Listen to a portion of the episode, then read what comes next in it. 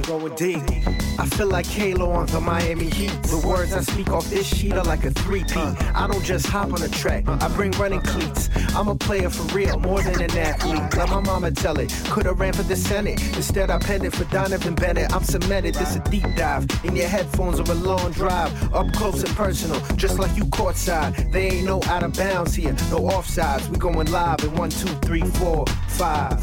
You are now tuned in to Going Deep with Donnovan Bennett. Certainly are.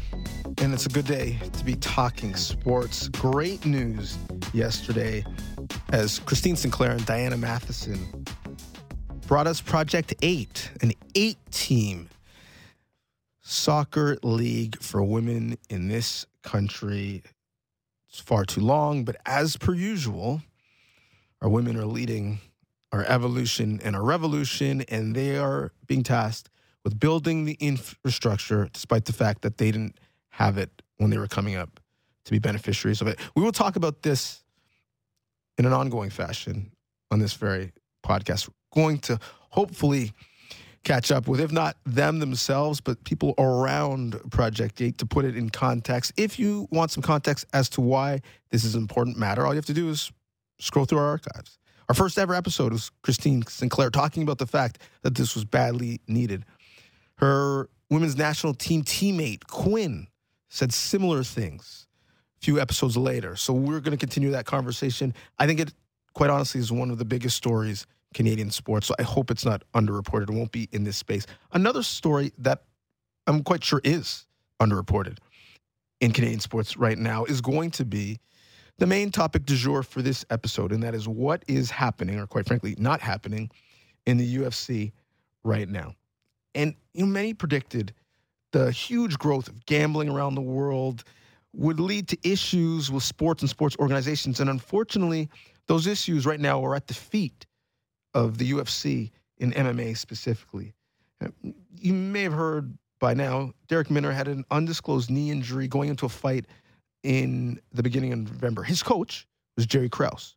Krause, nor Minner, alerted anyone about the injury, and Krause then bet on Minner's opponent to win. Now, UFC's chief business officer, Hunter Campbell, has informed all fighters that effective immediately, fighters who choose to continue to be coached by Krause or who continue to train at his gym will not be permitted to participate in UFC fights. This right now is all pending Nevada's investigation into the suspicious, suspicious handling of the fight and the irregular betting activity that happened around it. Krause's license has also been suspended in Nevada, and the UFC has released Minner. Well, what does this mean for us as Canadians? Well, there's a big part of the story around wagering. Alberta has recently joined Ontario in becoming the second Canadian province to halt UFC wagering right now. And that's all UFC wagering, not all MMA, just UFC specifically. Pending UFC wagers have all been voided. And something tells me this is just the tip of the iceberg, both in the UFC and in mixed martial arts. Again, I think this is one of the biggest stories because there are massive ripple effects on how it plays out. And, and how do you really regulate something in a combat sport like mixed martial arts? Well, one of the best journalists who's been talking about it for a long time, who's been covering this case, is going to help us put it in perspective.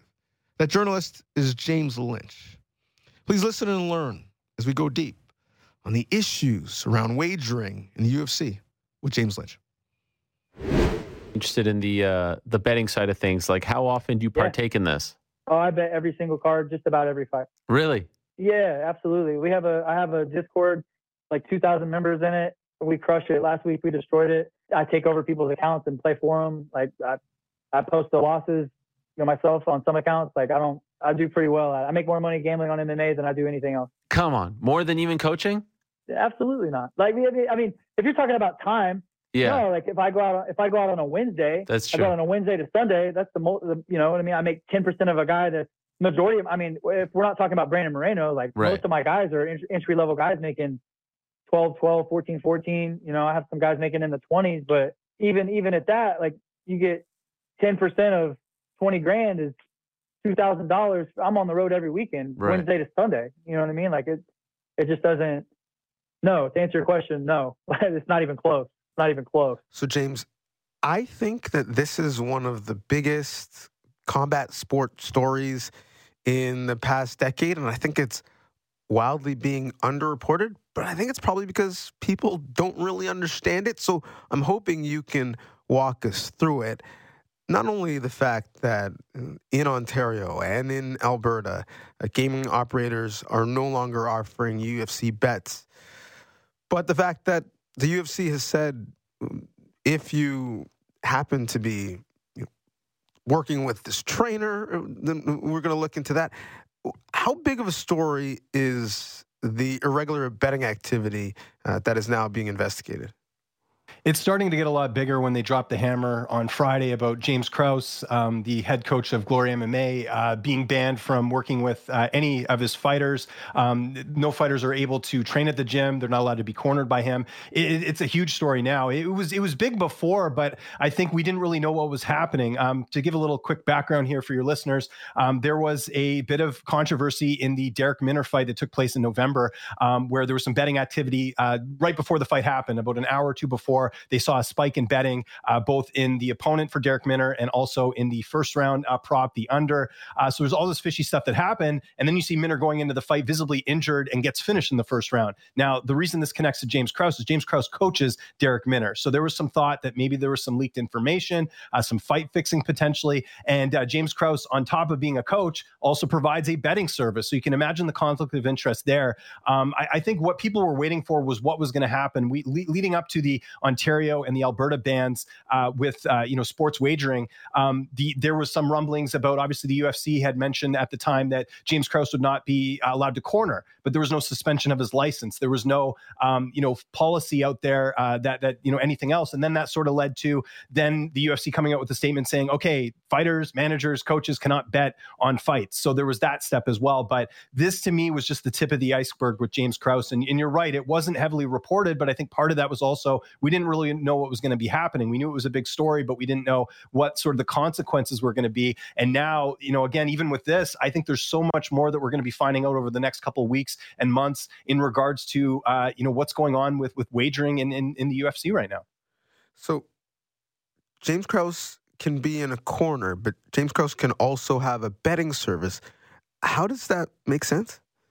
It, doesn't make sense at all. But here's the thing, Donnovan. There's there was no rule back then that you could do that. He, that like technically what he was doing, there was no rule that was preventing him from doing that. This is the problem. What happened was uh, the UFC started. You know, obviously, as, as you know, in, in, most sports now, I mean, gambling is becoming more popular, especially in North America. Um, I don't think the UFC anticipated the, the problematic things that could be happening here. We had a fight fixing issue a couple of years ago uh, with an opponent um, way back in I forget what year it was. It was it was in uh, it was in the UFC, but it was someone uh, there, there was some ties to the mob and all this, but it was something that wasn't like in our faces. This, like you mentioned with Krause, it, there's a conflict of interest. There's, uh, you know, a coach working here, um, you know, doing a betting service as well. And it was just one of those things where I, I think, you know, people slowly started to notice what was happening, but there was no rule that was preventing that. So that's why I think these books are now uh, saying, look, you guys have an issue. You're not regulating this. Um, you were late to the party. And so that's why now we're seeing some repercussions for this. But technically, I think back then when he was doing it, there was no rule from the UFC saying that a coach could not be giving uh, betting advice and running a betting service. It was crazy if you think about it. It seemed somewhat crazy at the time. Dana White, post match on the irregular betting activity in the fight, said there's absolutely zero proof that anybody that was involved bet on it. Now, in hindsight, why do you think Dana White was so bullish uh, with his statements? Because he's trying to downplay what what did happen, and and he's wrong because there was irreg- irregularities in in the betting line here. Um, as far as you know, Krause's involvement and all that, that is still yet to be determined. But we know that he is being investigated. That he is sort of the focus of this entire thing that's going on with the UFC right now. But Dana White does this a lot, where he'll just downplay things that are you know serious things that are happening and try and downplay it as just business as usual. But the problem is, you know, now there's other people involved, governing agencies. You're seeing, uh, you know, like we mentioned there, Ontario, Alberta are now no longer allowing wagers. That's huge news. And you think of some of the sponsors that are involved in MMA right now, like DraftKings and some of these other big books. Um, it's a huge deal right now. So I think Dana thought they were going to get away with this. They did do an, an internal investi- investigation with this and found no wrongdoing, but that's not up to them now. It's up to these governing bodies. And now this is where things are getting really serious. And I think, like I said, I don't think it's just James Krause. I think there's the tip of the iceberg here. ESPN's reporting on this now. There was a story where a coach, uh, in you know, they didn't name the coach, but there was a coach who said that they saw a fighter in the locker room and he seemed lethargic, and and that coach went and placed a bet. Like that's insider information that's being traded here. So that's why I don't think I think Krause is sort of the focal point here, but I think it goes even beyond him, and I think we're going to see a lot of things unravel over the next couple months. Before we do go beyond Krause, tell us about him because many people are learning his name for the first time. Who is James Krause?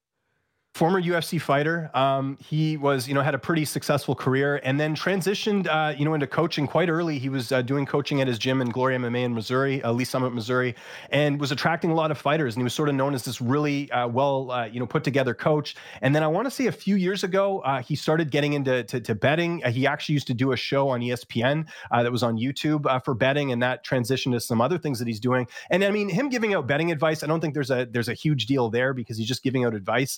But for him to do a paid service, that's where there's the conflict of interest there. And that's where I think it was just in bad taste on his end to do something like that. Um, because we do see other fighters and, you know, people that are analysts giving, you know, not necessarily betting advice, but just like, you know, information on the fights and everything. And, and James Krause, you know, prior to all this was regarded as one of the smartest minds in the sport. I, I don't know, um, you know, I'm trying to think of another sports comparison, but he was just known as a, as a really good coach, someone that was making a seamless transition from being a fighter to a coach. He's only 36 years old, but I think people are like, he's going to have a very successful future in coaching. Now it doesn't look like he'll be able to do any of that because of the fact that he's not allowed to work with UFC fighters. It's a huge blow to him, and um, it, it's really interesting how you know this once considered very prominent uh, name in the sport has now been almost blackballed to a certain degree. But even you saying him giving betting advice, you know, isn't the biggest thing. Just shows you how culturally, socially, how different MMA is from the major four sports that it tried to attach itself to. Because I can't imagine Bill Belichick, you know, saying in front of, you know, news cameras, hey, you know what? I think you should actually bet the under on Mahomes passing yards because the Bengals drop eight and he struggles with that coverage. It, yeah. How much of this conversation for the UFC is really about the optics that they were trying so hard for so long to show that we're a legitimate sports organization in a big way. We're not similar uh, to some of the other MMA startups from yesteryear. And now some of that credibility is gone. Well, and, and I think also it doesn't help when, I mean, the fighters, I mean, we could go into a whole topic on how the fighters are maybe not paid what they're supposed to be paid, but you look at a lot of the fighters have betting sponsors. I mean, uh, there's there's a handful, uh, more than a handful of fighters who, if you look on their Instagram page before a fight comes up, they're giving out picks. And again, like this is that gray gray area where it's like, you know, they're giving out picks. Maybe they have some inside information. Um, like, can you imagine like a Sidney Crosby doing like an ad for DraftKings, like while he's about to play that night or something? You know, it's it's kind of crazy if you think about it. But I think I honestly think what happened, Donnovan, was that you know the betting you know the, the betting system came in and uh, with, with, with MMA and it's been there for a while, but now that's in North America, it's becoming more legit. Um, it's one of those things where I don't think the UFC had anything in place for things to go sideways, and that's what we've seen happen is people taking advantage of the situation. So I think it's a combination of um, you know the UFC has all this extra money because of the betting sponsors and and fighters, you know, obviously getting some extra income as well. But I think they didn't anticipate what could go wrong here, and I think I honestly think they ignored it, and it just now it's it's formulated into this huge story when people talked about combat sports and potentially someone taking a fall, so much of the focus is on the people in the ring and not the people around them and their mm-hmm. corners and how much control they have. I think of the many problems that the UFC now has. Uh, I think the biggest one is with a partner like DraftKings and maintaining the credibility of that relationship and maintaining the money continuing to come in. How does the UFC manage this and manage that relationship moving forward? That's the big question. And, and I'm curious to see what steps they're, they're going to implement. They need some sort of board or something to just monitor this or to at least make it so there isn't any insider information getting out. I'll give you another example of something that happened recently and on a more high profile scale. Uh, we had the Bantamweight title fight um, back in October in Abu Dhabi. TJ Dillashaw clearly injured going into the fight. Like he could barely fight when he when the fight had started. Um, and, and it was just like, how does that get past the commission? Like, this is what I mean where it goes beyond James Krause. Like we had a high profile title fight, um, you know, where someone is clearly injured, getting getting past the commission, can barely fight. If anyone had got whiff of that information, that's inside information they could use to go and bet. There was nothing preventing that. The bets for that fight were not void. Like if anyone had bet on, I mean, Sterling was the favorite anyways, the the champion, but still, like to me, that's where things get really weird. And, and to answer your question about what they're going to do, like I don't know what it would look like. I don't even know how they're going to monitor fighters not betting. Who's to say a fighter can't tell like a relative to go, you know, give some information and go bet on it? It's, it's very interesting compared to some of the team sports, right? Like that's where things are. I'm very curious myself to see how they're going to do that, but they need to have some sort of committee or something to monitor this. I think just to show some legitimacy that they are trying banning Krause is the is the first step, I'm sure, but I think there's so many other things that they're going to need to monitor going forward from a betting perspective. When you compare, you know, this situation to you know other sports, the injury was undisclosed technically, mm-hmm. the, the, knee injury, but you know we're at the point in football, sport that is very cloak and dagger, where you get a report every day of who was at practice, what their injury was, how eh, part of practice were or weren't they, and, and so I wonder if it's possible to get um, you know fighters in that realm, but that that is somewhat antithetical to the way a fighter and his team would prepare for a fight. Obviously, not wanting you know the other side to know everything that's going on. I don't know how you marry these these two worlds moving forward. I don't either, and that that's that's the interesting question. Like you said, like and, it, and it, we're talking about a sport where people are hurting each other. So if someone has an injured knee, you don't think that opponent's going to go for the knee in the, in the fight. So that's where that's where it gets really interesting. And I think it's such a complex issue. And I am very curious to see how the UFC is able to sort of navigate through this. I mean, obviously things are bad right now. They are taking steps, but what is the future going to look like? They can't have commissions, you know, not allowing betting. I mean, that's going to be a really bad look for them. So you wonder how they're going to get through it. But I'm telling you, if a guy like TJ Dillashaw can go into a title fight and have a really really bad shoulder to the point of where he can barely punch. I mean, are they even going to be able to figure that out? I don't know. It's just that they're going to have to be stricter on on the injuries. Um, there could be a lot of fight cancellations, even more than there already is. I mean, everyone going into a fight has some sort of injury, but when a fighter can barely fight, that's where you've got some serious issues, and it gives a huge advantage to their opponent. So we'll we'll see how that uh, they're going to monitor that going forward. Well, having you know provinces not allowing betting is one thing. Having them take a further step and potentially not allowing fights is another. What is the impact of what we've seen in Ontario and Alberta, and what is the potential ripple effect? Well, I think you're going to see uh, people who are betting on the UFC look to offshore books. Um, you know, I hate to say it, but I think that's kind of where people are heading. If you are betting, there is still ways that you can bet. You just cannot bet in Ontario using an Ontario sports book. Um, so I think there's that. And then I, I think I think the hope is that they are going to change their mind at some point. The UFC is going to make policies that are going to um, you know improve the situation. I know there was a report that came out from Aaron Bronsteter mentioning how um, you know the the Ontario Commission is aware of James Krause being banned, but they need to see more. So this is what I mean by I don't think it's just James Krause is, you know, him being banned is going to fix everything. They need to take further steps to monitor, you know, wagering activity, to monitor, uh, you know, who's giving out information and all that. And, and I think the hope is from the UFC, just as, you know, just as my hunch is that they're hoping that they can do the right steps and to get these decisions reversed. I don't think it's something they're thinking is going to be permanent, but it is a huge blow to them because, again, they rely a lot on the Canadian audience. There are a lot of people who bet. And I think it is a huge, it's a huge story right now in our industry. So still legal in BC, Manitoba, and Saskatchewan. This obviously bears monitoring moving forward. But looking backwards, will past fights be looked into because of this? I don't think so. I, and, and it's and I'll and I'll tell you why because we've seen instances in fights where things have happened that you know maybe were illegal. We had the Dustin Poirier and Michael Chandler fight where there was clearly like a fish hook in the fight. They didn't change anything about it. That's on the commission. So I don't think they'll go back and change results. Um, it could be wrong. I mean, again, if there's another, if the government's involved here, maybe that changes things a bit. But um, I know from the way the UFC's done business, if something happens, they move past it and they try and prevent it from happening going forward. But I don't think you'll see fight results change or anything like that lastly, before I let you go, mm-hmm. if Dana White happens to hit you on the phone, says, James, I trust you. What should I do moving forward? What would you tell him? I would tell them you need to speak to people who know what they're doing about this. Look at other sports. Um, you know, again, you don't see this issue with you know other major sports here. They have figured out a way to to prevent this stuff from happening. I would talk to people that are smarter than you because I just don't think they have uh, a concrete future plan. They need to they, they need to really sell this to the commissions, to the gaming commissions, to, to show that they are making improvements, that this type of thing won't happen, um, and and that there's no and and it's not even again just just the wagering. I mean, there's issues with judging. There's issues with all types of things in the sport that I think they need to look through and really clean up to make sure that people, when they're watching a fight, they know it's fair and there's no, like I said, insider information or there's any other things that could be exposed there. So what I would tell Dana, like I said, is to just talk to people that are smarter than you. And uh, when it comes to this stuff from other sports and see what they're doing, make a plan, be clear about it, stick with that plan, and then you're going to win people's trust over. And when I say people, I mean the gaming commissions. Well, we took the advice that you gave Dana. We talked to someone that's smarter than us. Thank you for educating us on the topic. Thanks for having me, Donnovan. Appreciate it. That is James Lynch, who educated us on the topic. You can follow him at Lynch on sports on Twitter. Sho you're a person I trust. You heard that, and your thoughts were what? Well, first, I'm not a I'm not the world's uh, foremost gambler. I don't wager a lot of money personally because it usually uh, ends up not in my own pockets. So I t- I've tended to not gamble too much over the course of my lifetime. But I think, uh, and you mentioned it to James, that uh, other provinces are already looking at this way.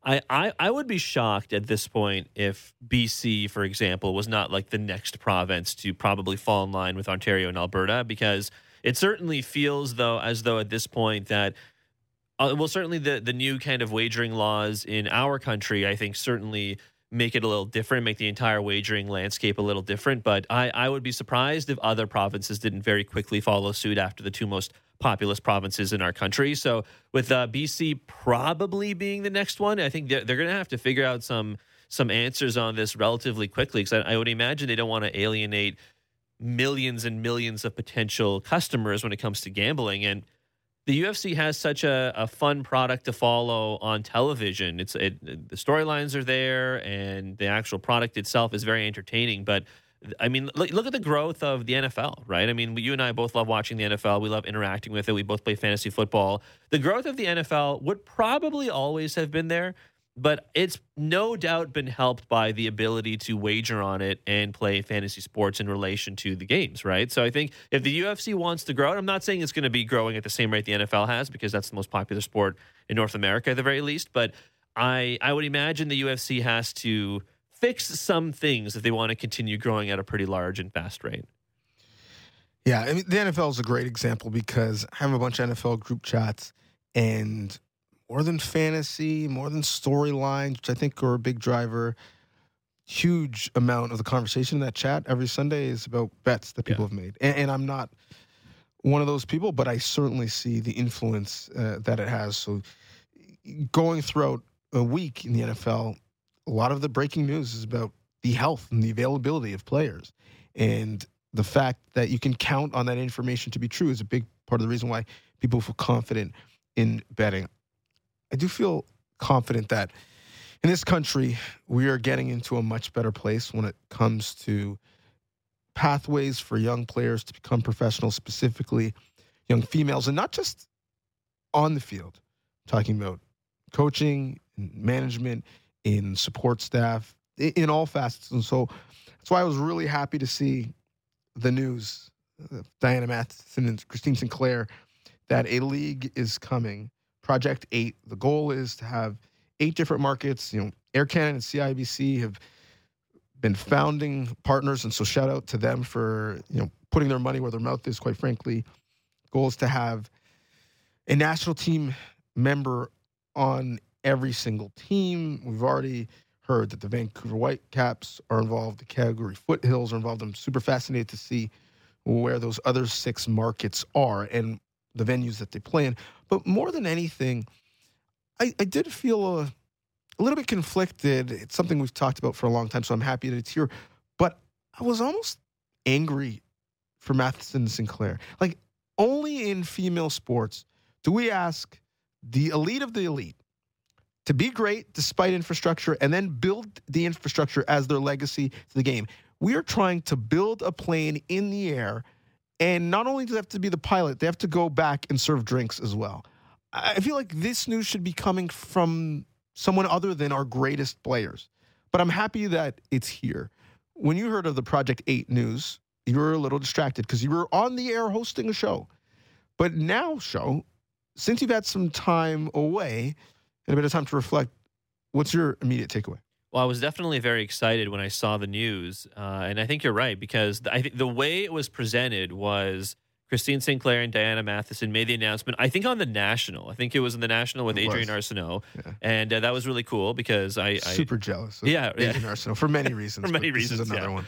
Uh, it was it was really cool to see that, but it's true. I mean, you would think that such an announcement would come from. I mean, like a like a corporation, like like MLSE or something like that, or or whatever organization owns the Vancouver Whitecaps or whatever organization owns the the Calgary team as well. Um, and like you said, I, I, am very much looking forward to seeing. I think they said it's eight teams, so I'm looking forward to seeing what the other six markets end up being. I, like, I mean, I would be surprised if there's not one in the GTA because it's the GTA. It's the largest market in the entire country, so I would guess there's one here. But it's true. I mean, you would you would imagine that it would. It's not a sell job because by of these two greatest players of all time. But at the same time, it is really cool that they are the ones involved because as we talked about when we talked to uh, Christine in the very first episode of this program, she is the most famous soccer player ever in this country. Period. So I, I think it's really cool that she's involved. I like I selfishly, desperately hope the team is not. When I say the GTA, I, I, desperately hope it's in Toronto and not like in Mississauga or something because I live down here. So it would be really cool to be able to go to games. But um, and I'm also crossing my fingers that it's at BMO because I live very close to BMO Field. So uh, that's what I'm. That's what I'm hoping for. But you know, they, one of the interesting things they mentioned was that I think it was like the cost of a franchise. I think they said on to to Adrienne was uh, it was like between eight to ten million dollars US. And I mean, to a lot of these co- corporations that own professional sports franchises in the country of Canada, I mean, ten million dollars, for example, is not a lot of money. Like it's that's like a rounding error. That's less money than both Auston Matthews and Mitch Marner make on a year on a on a yearly basis, not even over the course of their entire contract. So, like for example, if MLSE wanted to do that, they I'm sure they could, right? It's the same conversation we've had when it comes to maybe like a WNBA franchise in the city or elsewhere in Canada, right? So I, I it's definitely doable, which makes me optimistic that it, it will be relatively successful. There's some major Fortune 500 companies where that's a line item in yeah, their marketing expense. Yeah. So certainly, when you think of the goodwill, when you think of the brand affinity, when you think of the ability to own what they believe will be an ascending asset, I, I think it makes a, a, lot of sense. I'm looking forward to continuing to monitor what happens in that space. I'm also hoping that with this model, there could be some shared learning, some shared opportunity, in that the PWHPA becomes a domestic league yeah. In Canada. That in the basketball space, if not a domestic league, we get a WNBA team or teams. Because I think there are multiple markets in this country that could support one. I hope it's the start of something more and more progress. When people like Billie Jean King are tweeting that they're excited about it, um, I, I, think we all should be really excited uh, and see where it goes. We'll ask Sid Seixeiro how excited he is about it. Sid comes up next. Talk about a lot that's going on in sports. Stay with us. My name is Lucille Bryan. I'm Clifton Bryan. My grandson has a show. And I'm so happy that you're listening to Going Deep with Donnovan Bennett. I'm so glad that he had a show. Thank you. His name is Sid Seixeiro uh, and he joins us on my show. And my grandparents actually, uh, quite as kept, like Sid, will be cheering for Portugal uh, today because when they moved to Canada, they lived in college, Dundas area, uh, early here in uh, Toronto, which is a you know heavy Portuguese neighborhood. So. Um, they feel like an extended part of the family, and they're they're happy when other people are happy. Sid will be happy if Portugal gets a result. I want to touch on a bunch of things, but I'd be remiss if we didn't start there. Sydney, how are you feeling? How are the emotions right now as we are a couple hours away from kickoff to the knockout stage match that you really care about? Um, good to talk to you, Donnovan. My initial feeling in this moment is resentment because, and I, I was going to bring this up to you when I heard your first pod. Um, the idea of having family do liners uh, has really never been replicated by anyone in Canada uh, the Le Batard idea, and you have taken that, and now I can't do it if I ever get my own podcast again. And I resent that because it's a great idea. Your your grandparents sound like delightful people, and it's a personal way to let people, the listeners, into your world. I think it's a great idea and one that I cannot steal anymore, and I resent that. I flat out resent it. I mean, one, you can do it. Uh, two, I'm pretty sure that if you had the opportunity to do it, you would just cede that platform to behind the plate Nona, who is your homegirl, and you would get a liner from her. So I mean, let, let's let's not cast aspersions. Let's keep it real. By the way, by the way, maybe this is a topic for another pod, uh, another show. That was one of the coolest experiences I've ever had in a Blue Jay game. Was sitting next to Blue Jays Nona. That was a lot of fun. So for those who don't watch 162 baseball games like me and Sid, there is a wonderful, delightful uh, young lady who sits behind the plate. Uh, essentially, is it not every game, Sid? Every home game? Every uh, every series opener. Okay. And uh, it's tough if there's if it's a series opener on a Friday, she's usually not there on the Saturday. But I love how every you series, have her schedule. I know, dude. I so I got the whole. You have no idea what I learned. She's amazing. She also goes to the bank every second Friday with her passbook. There's groceries afterwards. But that's her schedule. Like it's it's uh, it's fairly regimented. But series openers, she's diligent. She needs to be there for the series opener. She's it's non-negotiable. So non-negotiable. she is essentially the Blue Jays version of Nav Bhatia superfan, except from temperament, she's the opposite. We're is up and down and jumping and high fiving. She's not that different. She's not that different, man. Well, I've Let never, se- I've never seen her flinch. No, There, there are balls that get hit straight back, and she's standing there as if she's Kobe Bryant versus Matt Barnes. You're right. But the fire runs deep. She's got takes. A lot of hot takes. A lot. So sizzling, I can't repeat them publicly. Sizzling. You, so you may be Wally pipped in this uh, Tuesday oh, segment no, for, no, Blue Jays no no. The one thing that freaked me out was uh, one last story. that we'll talk soccer. Is because I mean Tim McAuliffe and I we always had the discussion with Tom with producers Thomas Dobby and Jay Sands behind the scenes that Tim and said when I was on the show. Do we try and get her on? And we were always like afraid to ask. Like we didn't know. Like we didn't know if we were overstepping our bounds. And one of the first things I asked her was, Was she a mob boss? Why are you afraid to have a? the respect level I have for her is immense. I'm telling you, this is because I because like she's a fixture, fixture. So I like the one thing is in my mind was I was always afraid we were pissing her off, just because I didn't know her, and we used her for a lot of content. All of it was respectful, Right. but you never know how people take it. And then I asked her, "So would you have ever come on Tim and Sid?" She goes, "On the phone?" I go, "Yes, it would have been perfect on the phone." And she's like, "Yes, I would have." I'm like, "Damn it, we had an opportunity with Blue Jays Nona to have her on as a guest, but it never. Out of sheer fear, I was afraid. I was like afraid to ask. Honest to God, afraid to ask. That that's how much I revere Blue Jays Nona. It's funny because Nona's were the key demo for Tim and Sid, the radio incarnation. Like we had Nona sending you guys food at some point. Like that was a big part Yes. of the fan base. They would they would just randomly walk in the studio, lick their finger, and clean something off her face. Everyone needs it. What, twice a week, a grandmother would just come in and, and clean the sauce off my face. Yes.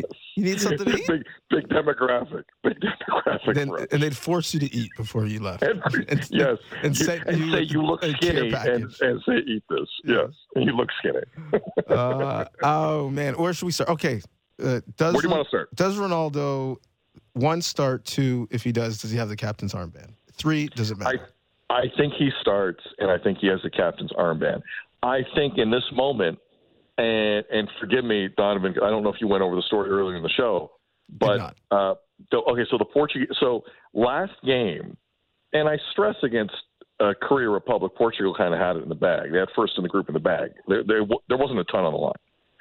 With that said, Ronaldo got subbed off, and he he muttered something to I, I forget who he gave the captain's armband to, but he said something, and then Portugal's manager at his press conference yesterday was asked about this. Now, normally, um, you know, not just for Portugal, for, but for any manager where there's any type of sign of controversy, you want to squash that immediately.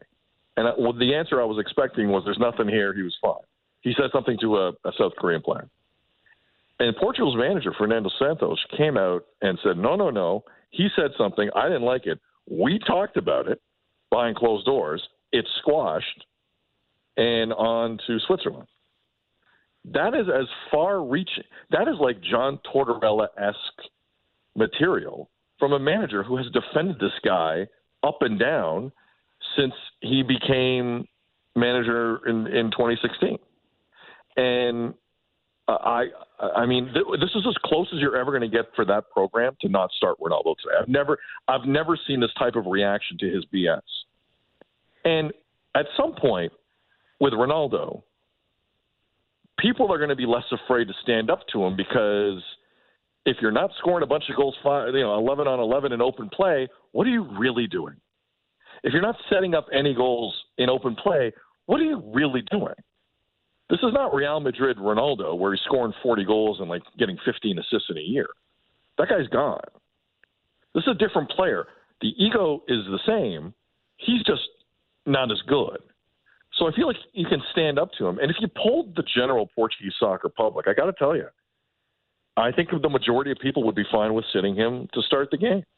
That's not that. That doesn't mean you don't see him. You know, coming off the bench, Ronaldo could be the best Ronaldo right now. I don't know, but uh, this is right now. It's a weird vibe with him. Weird vibe. Like that was his captain, and Portugal's Portugal's manager yesterday came out and said, "No, we weren't good, but I fixed it." Next question. we'll see. We'll see how Pretty Boy reacts to that because, as Piers Morgan has taught us, he, he, you know, Ronaldo can remember things. Ronaldo had to go to his cafeteria people. Like he'll he'll he has a he's a memory the size an elephant's memory. So we'll see what happens here. I if if I were betting on it, he starts. But and unlike in, in a lot of other occasions in previous years with this program, I can't say it's a guarantee. I, I'm really interested in seeing that team sheet an hour out at one o'clock Eastern. It's going to be interesting. Well, for me, what was fascinating was the about turn. Essentially, what just over a week apart, we're not far removed from their federation essentially lobbying that he got a stray hair on a ball and thus it should be his goal and not not an own goal, not another attacking player's goal in Bruno Fernandes only because it mattered to him out of ego and because he wants to always be in the conversation for the golden boot. And certainly you know this may be his last world cup so total world cup goals is something that he is tracking. Uh, the fact that they seriously said to FIFA hey can you can you take a look at this? with a straight face and now are publicly saying like actually no we're not having any more of this is to me a huge about turn yeah, the story you bring up is fascinating because I had a family member send me the report that the Portuguese FA were lobbying to take Bruno Fernandes' goal away from him and give it to Ronaldo uh, from the Uruguay game. And I, I, I, I, I thought to myself in the moment, I pray this is not true. But if it is true, Portugal will never win anything because you can't have that going on. You can't like all of the accolades Ronaldo has gotten. He, if I'm Bruno Fernandes, who's been Portugal's best player, not in a sentence I expected to say prior to the tournament, but Bruno Fernandes has been Portugal's best player. You're really going to fight behind the scenes like a punk to add another goal to your resume that you barely that you did not touch, not barely, you didn't touch. I pray that story, Donnovan, isn't true. I pray it's not true. And I, I have to tell you something. The way that the manager was acting yesterday at the press conference, I almost think he was putting on a public spectacle for more than just the fans. Hmm. I think there are guys in that room. That video of Bruno Fernandes when he showed up at camp after Ronaldo gave the Piers Morgan interview, you, you can try and explain that away to me nine different ways. I saw what I saw. And I saw what eventually was a former teammate of Ronaldo's who had who wanted nothing to do with him. His act is wearing thin. He's not producing anymore in open play. Hasn't been that for a long time. And uh, I, you have to worry about the room. This is the best Portuguese team ever, ever. I've never seen a team this deep playing at this level in in in some of the world's best leagues. It has not happened. You can't have one idiot ruin all of it because of who he th- thinks he is, but really was. And I think yesterday was a very interesting moment. We'll we'll see how they react today. They're better than Switzerland. I respect Switzerland. Switzerland just beat France last summer at the Euros. I respect Switzerland a lot, but it, we're going to see how this team looks because I think there's been a lot of BS with Ronaldo behind the scenes that we don't even know about yet. And we'll see. They'll, if they're going to win this tournament, they have to be cool with each other. Have to be cool with each other. They can't. You can't hate each other and win these tournaments. It's not like those old baseball teams where everyone takes a separate cab back to the hotel. Soccer's different, and we'll find out a lot today. I'm looking forward to this. Well, he likely won't be around for another World Cup. Still could be around for the next Euro, but when he no longer is in the national team setup, I think the stories that come out when people start to sing like a bird will be fascinating. Uh, definitely uh, bearing watching. A story that Dana White wishes would go away uh, is what is going on in the UFC right now, or not going on in terms of sports betting. And something that you talked about well before it was here, and now it is. There are two principles that everyone needs for it to work. One, that the actual events, or in this case, fights, are fair. And two, that the people involved in them are not actually betting on them. I'm not sure the UFC can confidently say either uh, right now. I, I think this is a massive story that is just starting, that has been criminally underreported. When you heard about the James Krause scenario and the fact that, like, he said openly to a live mic to Ariel Helwani, yeah, I, I bet on fights all the time. Uh, what do you make of all this? Well, first off, anyone who would say that on an open mic, let alone to someone as as well listened to as Ariel Helwani, is a straight up moron who deserves everything that comes his way. So this clown is done, and he's it's because he's not very. So you know what? In life, some people aren't smart enough to have good things happen to them. I honestly believe that. I think there there are people like some uh, like misfortune sometimes finds people, and in life sometimes you create your own BS. And this idiot not only opened a can of worms for himself, but did his sport a complete disservice. I mean, I, I I'm still trying to figure out what his end game was. I think he was high as a kite talking to Ariel. I have to watch it again. Honestly, in what who who says that on a live microphone to the most the most listened to MMA show in the history of human existence? Like I, I'm still trying to figure out what he was doing there. With that said, there are three sports where I believe this kind of stuff's been going on forever, and people can dispute it with me. I think you're wrong because it's easy to do. Boxing is one. Yep. MMA is another. Yep. And I think when you really pull down, pull the, the, curtain back on it, I think tennis is one of the dirtiest things in the history of sports. Really? Oh yeah. Oh yeah. You think guys retiring in the middle of matches is a coincidence? Where's the regulation on that? Hmm. Think about tennis for a second. How one person can control every outcome. If you're betting on a set, if you're betting on a game, if you're betting on the entire match, if you're betting on a future in, to win a tournament, or even you could you can bet on how far guy how far guys go in tournaments. There's every, everything is on the table in tennis, and two guys control it. You trust tennis? I don't trust tennis. Like my, my conversation is this: okay, let's crucify this guy from the UFC and and put a pall over some really competitive people in MMA for no reason. That's going to happen. It's not fair, but that's going to happen. But let's have the honest conversation about everything else that's going on. You you think you think tennis when it's controlled by two people like that is straight up? You think now that every athlete in, in pro sports who has an app on their phone, especially here in Canada, it's all straight up? let's leave Naiveville for a second, buy two plane tickets, and, and go somewhere else. But couldn't you say that about almost any individual sport? Couldn't you say that about well, F1? like, there's a lot of. Well, all of a sudden, F1, I oversteered F1. and I'm into a, a, bunch of old, you know, Michelin tires over here. But like, I'm talking. But listen, if you're talking the top money earners F1 have other priorities.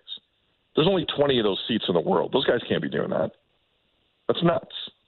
They can't be doing even like what is what is the 19th best F1 driver make a year? I'm assuming pretty good. I'm assuming you're doing fine. What I'm what I'm saying is it, there are certain individual sports like NFL. You need a lot of guys on the same page to do that. Right. NHL, even your even if you had three guys try and and mess with the line in hockey, if you're a forward, you're playing 16 minutes a night. Like you're playing less than 33% of the game. Like how do you really affect an outcome? I'm, all I'm saying is, I'm maybe I'm maybe I'm inherently skeptical of a lot of things, but if you think this is just a UFC MMA issue, you're dumb. You're dumb. Other leagues just hide it better. And I believe I believe these stories pop up all the time, but the smart leagues make sure we don't find out about it. I'm still amazed Tim Donaghy was a thing. The NBA, the NBA clean up their issues very, very well. So while we crucify MMA, and I understand why, let's keep an open mind here. Because there are sports on earth, high profile sports, where weird things happen constantly. Floyd Mayweather bets on his own stuff. Everyone cool with that? Everyone fine with that? Okay. Why? Why is everyone cool with that? It's funny when Floyd Mayweather does it. But when this this trainer, who I've never heard of in my life, high as like goes on Ariel's show, it's all of a sudden an issue. I don't get it. I don't get it.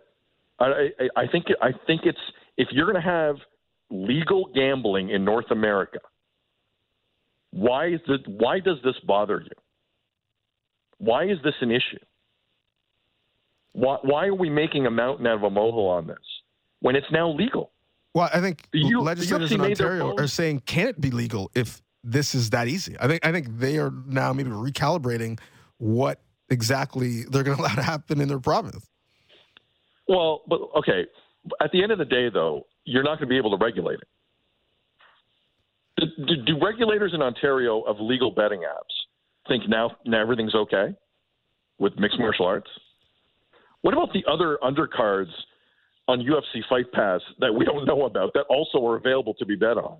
Everything's on the up and up. That fight card from Russia, everything's on the up and up. What the, what the hell does anyone in Ontario know about that?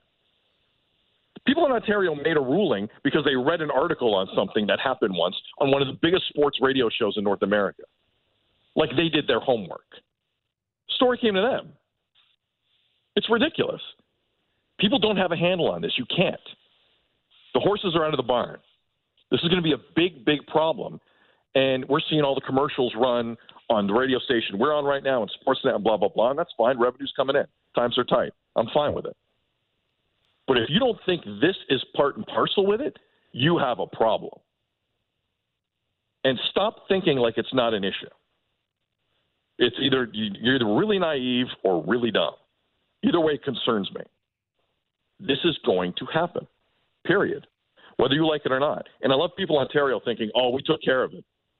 Oh, we, we took care of it. Because that tweet we saw about that one guy who went on Ariel's show, now we showed him. Really? All right. Now, believe that. Keep believing that. I can go on for another hour and a half on this. I don't like. I think this is a ma- this was an issue before legal gambling. Before, it's going to continue. Well, guarantee you. The conversation is certainly going to continue. There's so much uh, I wanted to get you on, but I'm glad you were able to speak some truth on that subject. Thank you, and enjoy. Try to enjoy the match coming up, Sid. This, this, the sweet tension of this moment. I, I can't. I can barely describe it.